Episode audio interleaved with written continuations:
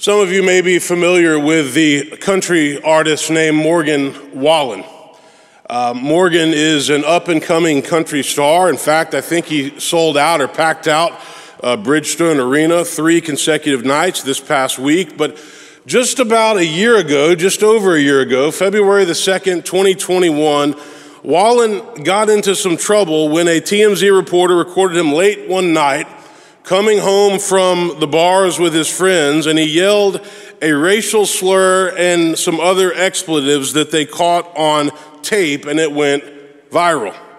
Well, Wallen quickly apologized for what he said, but it didn't seem to matter.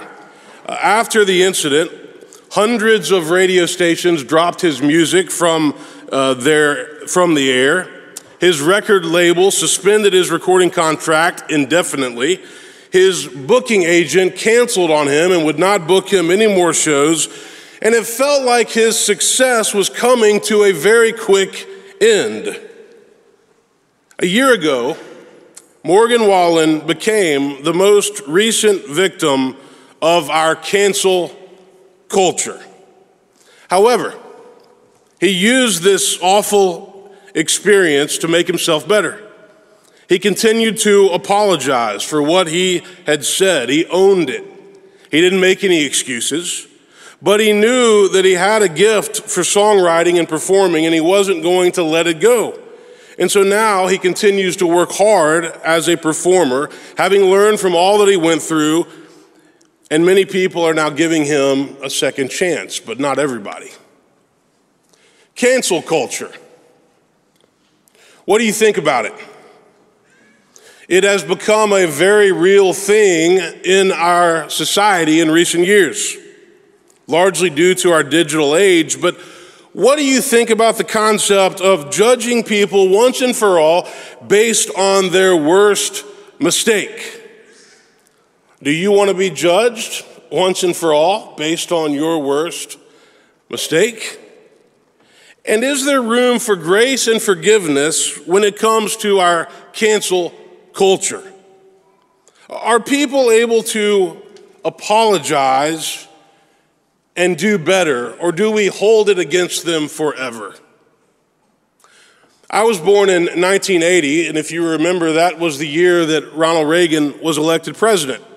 He was inaugurated 1981, January, and then on Monday, March the 30th of 1981, after he'd only been president for 69 days, there was an assassination attempt on Ronald Reagan's life. He was leaving a speaking engagement at the Hilton Hotel in Washington when he and three others were shot and wounded by John Hinckley Jr. The bullet ricocheted off the limousine and lodged into Reagan's lung, stopping only one inch from his heart, just this close. He was the first sitting U.S. president to survive being shot while he was in office, and Hinckley was later found not guilty by reasons of insanity. Reagan had that famous line, if you remember, when he was about to be wheeled into surgery at the hospital, when he looked up at all the doctors and he looked around and he said, I hope you're all Republicans. Do you remember that line that he had? But in a book that she would write years later titled Angels Don't Die My Father's Gift of Faith, Patti Davis, the daughter of Ronald Reagan, would talk about this awful incident and her father's recovery. This is what she said My father knew that his physical healing was directly dependent on his ability to forgive John Hinckley. Forgiveness is hard work, but my father made it sound effortless. He would always say that we are all God's children. Maybe at one time I chalked it up to the language of a church going man. But when he referred to John Hinckley as misguided, I felt the weight of that word and what it said about my father. He never expressed hatred for the man who had shot him, he expressed pity. He knew in his world that even Hinckley belonged to God. That's the kind of knowledge that leads to forgiveness. It transforms us and it heals us, she said. When you ask people to name different spiritual disciplines in the Christian life, you will hear some common things like prayer, Bible study, worship, serving others, uh, habitat builds like we have this weekend and next weekend, meditation, listening, tithing, stewardship, singing, communion, poetry, confession, spiritual reading. But very rarely will you hear anybody mention the word forgiveness? It gets left off the list because many people don't see forgiveness as being a spiritual discipline. In fact, in our cancel culture, many people are not quick to forgive. But forgiving others is one of the most important things that we can do as Christians. It also might be one of the most difficult things that we're called to do as Christians. Why is that? Why is forgiveness so challenging? Why do so many of us have such a hard time doing it? Gandhi once said that the weak can never forgive, it's only an attribute of the strong. He also said that an eye for an eye and a tooth for a tooth will make the whole world blind and toothless. Thomas Szasz, a Hungarian psychiatrist, stated that the stupid neither forgive nor forget, the naive forgive and then forget, but the wise forgive but do not forget. Martin Luther King Jr. once said, He who is devoid of the power to forgive is devoid of the power to love. And then Bishop Tutu, who recently passed away, once said that without forgiveness, there is no future. What did he mean by that? But I'm still asking the question this morning why is forgiveness such a challenge in this culture? This Lenten season, we're studying the parables of Jesus found in Matthew's gospel, and today we, we come to this parable of the unforgiving servant. Jesus tells this story.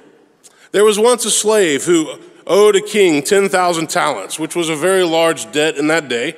And when he was brought in and asked to settle the debt, it became clear that he did not have the money. And so the king ordered that the slave be sold along with his wife, his children, his possessions, and that payment could be made. Upon hearing this, the slave dropped to his hands and knees and begged the king to have patience with him, and he would pay him back everything. Well, out of pity and, and mercy, the king decided to release the slave and forgive his debt. But what did that same slave do once his debt was forgiven? He went out and found another slave who owed him just 100 denarii, which, by the way, some biblical scholars say was equivalent to one five hundred thousandth of the amount that he had been forgiven. And he demanded right then and there that it be repaid. It's the same thing in our day as being forgiven a debt of $1 million and then going out and finding somebody who owes you $2 and asking for the money. Here we have a slave who had a tremendous debt forgiven by the king, and he's unable to forgive the tiny debt of his fellow slave. Here we have a slave who was forgiven himself, but who could not bring himself to go and forgive somebody else. Well, Jesus goes on to say that once the king was informed of what had taken place, he summoned the slave and he said, You wicked slave, I forgave you all that debt because you pleaded with me. Should you not have had mercy on your fellow slave just as I had mercy on you? And then, in anger, the king turned him over to be tortured until he could go and pay all that he owed. What can we learn from this parable in Matthew's gospel that Jesus tells us, and what observations can we make this morning in 2022 about this subject of forgiveness, which is, I believe, a spiritual discipline in the Christian life? First of all, we can learn the obvious that we cannot expect to be forgiven ourselves if we are not willing to go and forgive others when it comes to forgiveness, the golden rule is always in effect. Forgive if you want to be forgiven. Don't forgive if you don't want to be forgiven. Jesus even says, don't expect God to forgive you if you are not willing to go and forgive other people. There are people in this world who treat other people one way and then they expect to be treated differently themselves.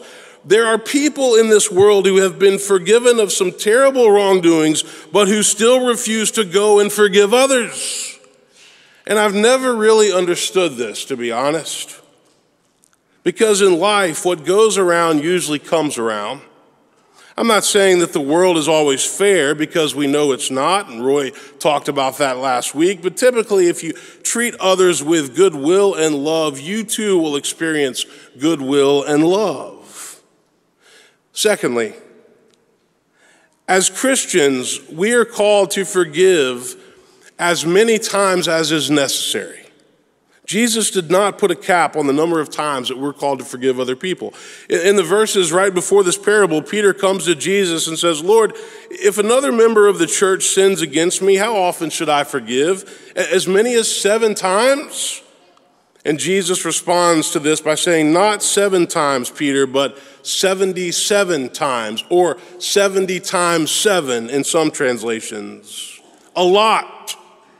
There is no limit on the number of times that we're called to forgive other people.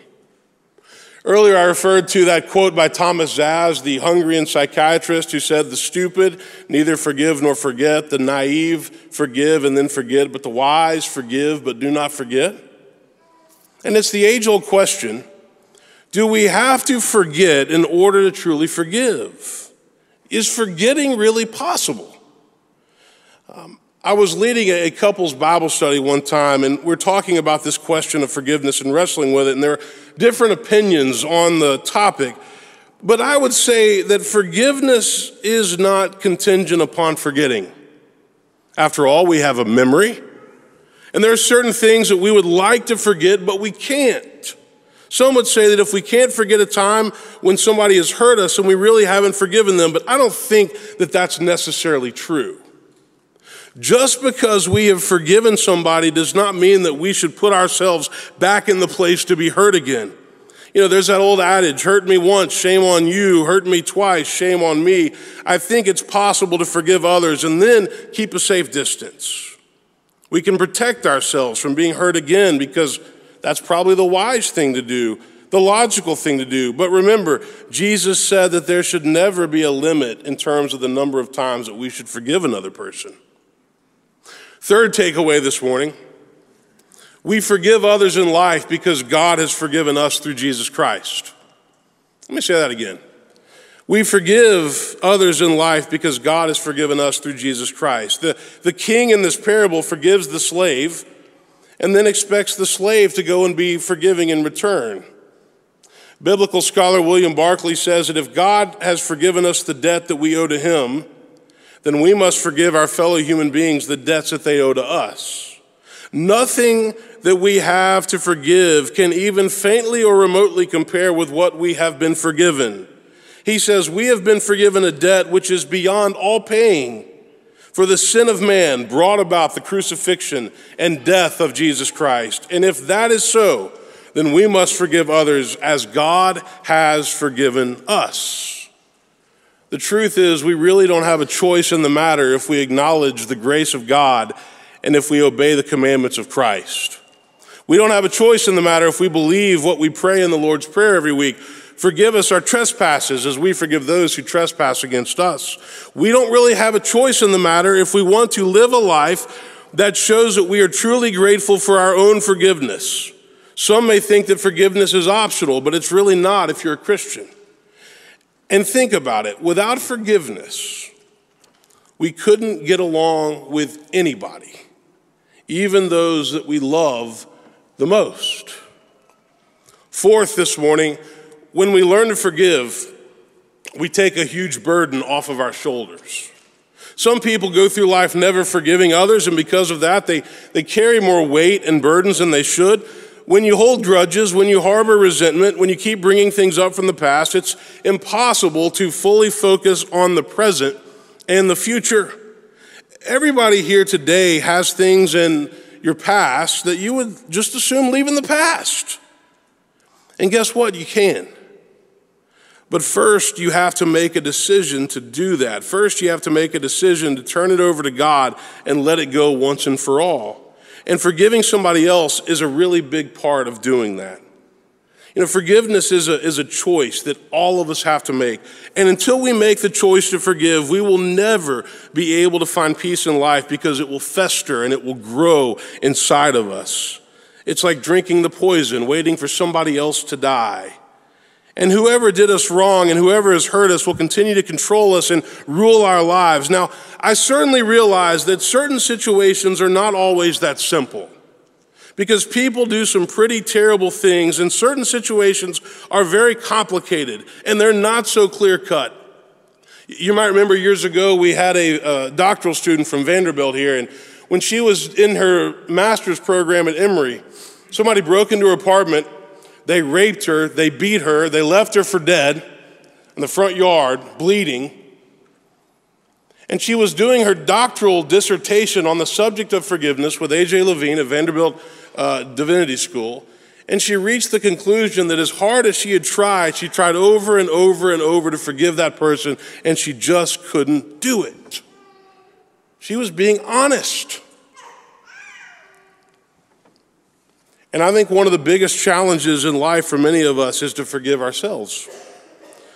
Because until we learn to forgive ourselves and accept God's forgiveness, then we're always going to have a hard time forgiving other people. And that's the truth. We project so many of our problems onto other people because we have a hard time dealing with them ourselves. Which leads me to my final point this morning. Forgiveness is challenging soul work in a culture that wants to judge people once and for all. Why is it challenging? It's challenging because we usually don't understand why somebody would do something to hurt us or to hurt those that we love and care about. We usually just don't get it. Forgiveness is hard because as human beings, we are wired for survival. And we naturally tend to keep a record of people that have done us wrong. And some people are much worse about this than others, but that doesn't change the fact that Christ calls us to forgive and then move on. Christ calls us to not let the hurts and pains of our past keep us from experiencing, the joy and the fullness of this beautiful thing that we call life. And the more we learn to forgive, I think the easier it becomes. So accept God's forgiveness, grant forgiveness to others. Let go of that burden that you've been carrying for a long time that you don't need to carry anymore. And remember, there is really not anything Christian, in my opinion, about what we call the cancel culture because Jesus calls us to forgive and then to move on. Amen.